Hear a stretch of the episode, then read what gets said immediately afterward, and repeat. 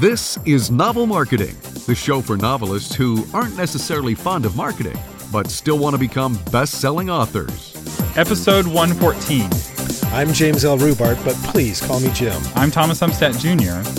And in this episode, we're going to talk about the five different kinds of home pages that authors use and figure out which one is going to work best for you. So, Thomas, we're telling people that not all homepages work for all authors. That one size does not fit all. Is that what you're saying? That's right. Different authors need different things from their homepages. And part of the reason this is the case is that your readers are different. So not all authors have the same kind of readers and not all um, authors are in the same place in their career, so they don't have necessarily the same things to say. But ultimately, your homepage needs to satisfy your visitors' desires. So, what do they desire when they come to your website? Why what are they do there? they want? right. Yeah. What are they looking for? And it needs to accomplish your goals as a as an author. So if you're trying to sell your book, you're going to have a different kind of homepage than if you're trying to build anticipation for your first book that's not out yet. Okay, so let's go to the first homepage um, website. Uh, what would you call that, Thomas? So the first kind of homepage is what I'll call a placeholder website. In fact, this homepage isn't just a homepage, it is the entire website. So if you're a novelist and you're writing your first book, you need to have a homepage. Uh, you need to have yourname.com or your name, your middle name, and your last name.com, whatever it is you're able to get reserved so you can start to build some authority, some reputation, some age on that domain. Google likes domains that have been around for a long time. And so you want to start that timer as soon as possible. And also, you want to something to be able to put on your business card, something to be able to give ag- agents or if you're going indie cover designers, just so that you exist, so that you're real. You're not real until you're really on Google. so uh, you need to have that website, but it doesn't need to be this big, complicated website with lots of pages. A single web page is fine. So for a placeholder website. Well, I was just going to say that you, you mentioned uh, your business card. This is your business card. This is where agents and editors and potential readers are going to go to find you. They want to see that you exist. Until you exist with a home page um, or just one page, people are not going to think you're serious. So that's why it's critical. That's right. Your goal here with this kind of web page is to start building your authority for Google and to start building your newsletter so that as people are stumbling across, you know, they hear about you're talking to somebody at a Christmas party and you're like, oh, yeah, and you can find me at myname.com. They go there, they sign up for your newsletter, starting to build that newsletter. It'll be slow at first, but that's fine. Slow is better than nothing, which is what a lot of authors have while they're working on their book. Um, and then you want it to look professional enough to imp- impress whoever it is that you need to impress. And the easiest way to do this is to just keep it simple white background, big image, big some big buttons, and a couple paragraphs. Don't try to go crazy. That is actually the easiest way to look professional. The other thing you want to do here is you want to link to your social media, where you're active on social media. Because if somebody comes and sees, they might go, Oh, I wonder what their presence like. And I'm thinking specifically of editors and agents here. They're going to say, Oh, I wonder what their activity on Twitter is, or Facebook, or Instagram, Pinterest, whatever it is. You do want to have links on that page that go to your social media where you're active. Uh, the next thing you want is a headshot and a bio. So just a one paragraph bio is fine and a good headshot. You probably already have one. This doesn't have to be like back of the book quality headshot. It's just a placeholder headshot. So preferably something with good lighting, not something awful, not something with somebody else in it, but a good headshot of yourself with some good lighting, just again as a placeholder until you're ready, you know, a year from now or five years from now when your book comes out, you can update this. Remember, this is a temporary website. You're not committed to this homepage for the rest of your life. The other thing you want to do is you want to have a MailChimp sign up form, or put more simply, you want to have a place where people can sign up for your newsletter so they can get updates on what's going on with you. Make that very simple, but there are people that are going to come and go, oh, "Oh, well I'd be interested when Thomas comes out with that novel. I'm going to sign up so that he can notify me." And the reason why we're recommending MailChimp, again, you're not necessarily committed to MailChimp moving forward, but MailChimp is free up to 2,000 subscribers. So you can start to build your list without spending any money. Uh, another great tool uh, for your one page placeholder website is My Book Progress. So, My Book Progress will allow you to show the progress you're making on your book, but also the act of updating it, it keeps you score to see if you're going to hit your goal or not. So, it's doing the math. So, if you missed 500 words yesterday, but you did an extra 250 words the week before, and you know, it adds up all of that, you put in your goal and it tells you what, what you need to be writing to hit your goal. It's very helpful, very motivational and it integrates with MailChimp. So you can very easily build your newsletter uh, while you're staying on your deadline. One thing I want to do, Thomas, is give a shout out to my friend David Rawlings. I've been doing some consulting with David, and we worked on on taking his website and making it into really a dynamic website. And David actually does have multiple pages on it, but he's very active blogging. It makes sense for him. And one of the things I suggested to David, because he looks great on camera, he comes across really well and he's from Australia, so he's got this cool Australian accent. I said, David, you, you should put some videos on your site. Well, he came up with the idea of designing a video specifically for editors and agents. So you can go to his site and you can click on that video, and it's just a very compelling video on why people should work, why agents and editors should work with him. And I guess the the fun part of the story is uh, since he did that, he did end up picking up an agent that he's working with now. So there are some creative things. If you're somebody that says, "Oh, I, I want to do a little bit more," there are some things you can do, and David probably wouldn't mind if you stole that idea that you can do to make yourself stand out on that page.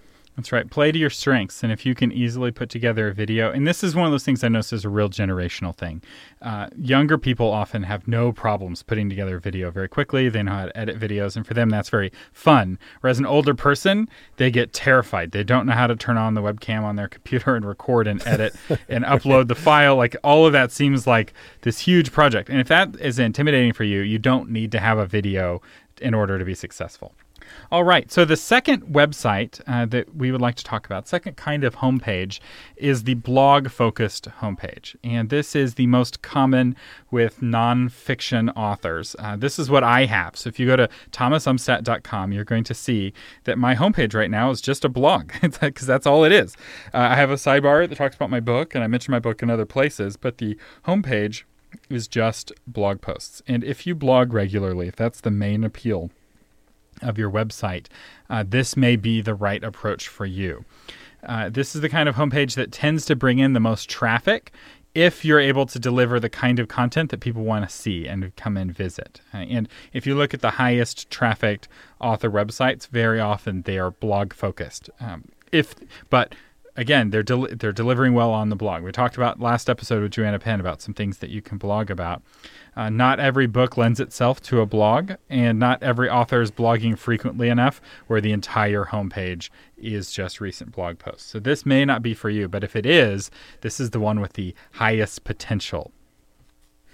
One of the things we want to ask you guys is for each of these, whichever one you fall into, is what is the action you want the person coming to the website to take. So in your case, Thomas, your your personal website is more of a blog. What's the action you want them to take? Do you want them to sign up for your blog post? Do you want them to sign up for a newsletter? What action do you want them to take?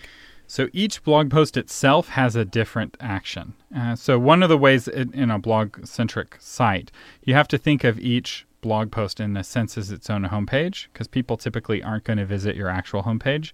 They're going to go straight in from Google to an internal page. And this allows you to have different pages that call people to different actions. So one may call somebody to buy your book, one may call somebody to sign up for your newsletter.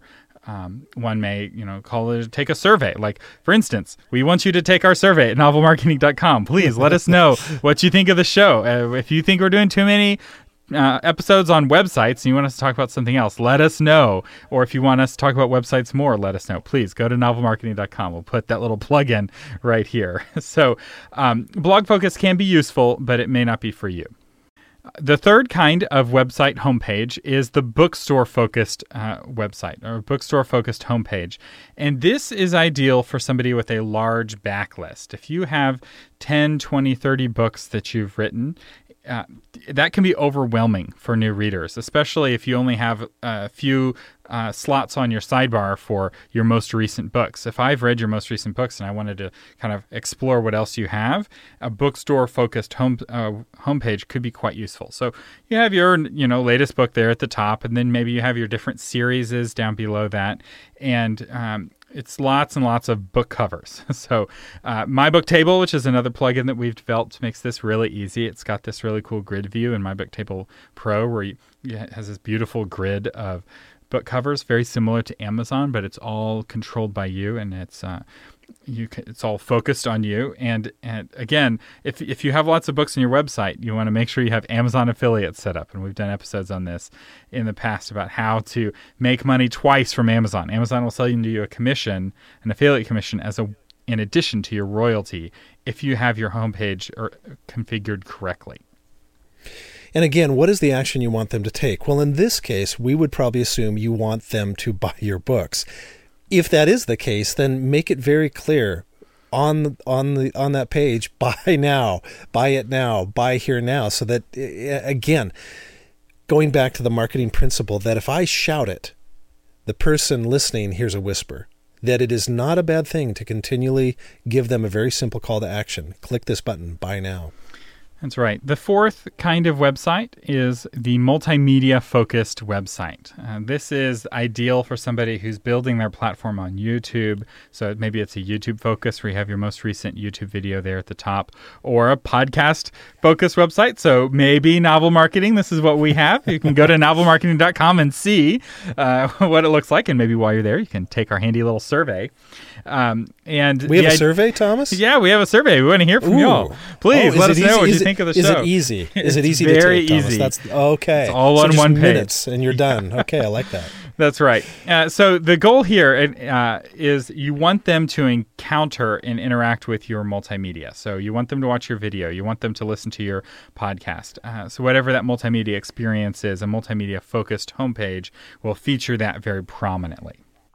Okay, the fifth um, homepage for authors is the kind of web page that most small small businesses have. By this we mean it's typically a big header with a with a striking image, a clear description of what they do, and then it's followed by usually three, maybe four columns underneath that that list the most common services that that business would provide. Now this isn't necessarily great for novelists typically, but it can be good for authors whose business is supported by their book or authors that are very much in the speaking realm, or potentially they they offer other services along with being an offer that naturally tie into each other. That's right. Now, brochure homepages are what most authors end up getting because they get their if they uh, because this is what most of the templates are focused around. Because the money is not in making author websites; the money is in making uh, business websites. So your typical template's going to have that big hero image and the three columns. Uh, there are ways of making brochure websites work. In fact, you can kind of do a lot of authors will do a hybrid between the brochure homepage and the bookstore homepage, where uh, like the the three you know sections Jim was talking about, instead of them being like the three services you offer, you could have them be your three series, right? So here's my you know swords and sorcery series, here's my romance series, and here's my you know how to write books series or whatever. If you're writing in multiple genres, you can use a brochure homepage uh, to communicate that the challenge with brochure websites in general is they tend to be, at least for businesses, a reflection of the politics of the company more than having a clear answer to the question Jim keeps asking, which is the what action do you want them to take?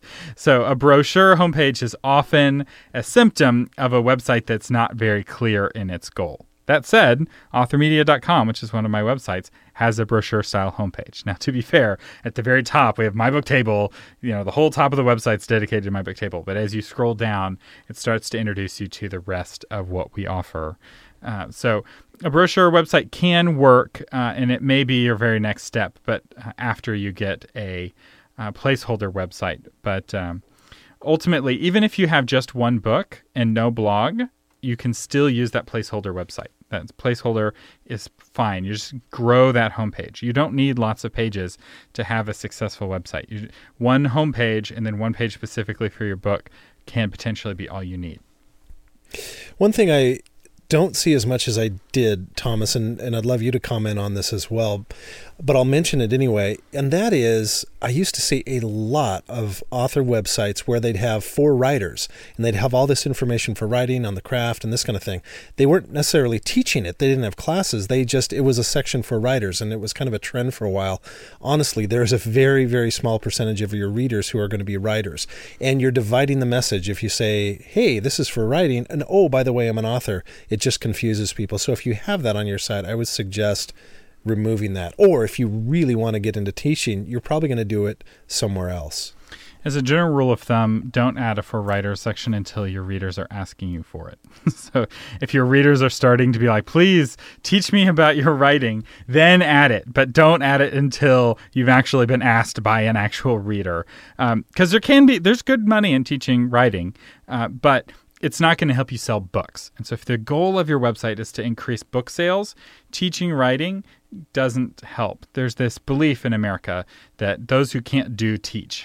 so the fact that you teach something actually can undermine your credibility. It's like, oh, this person must not be a very good novelist because they have to teach writing instead of actually making money from writing their books themselves. It's kind of a belief that people have.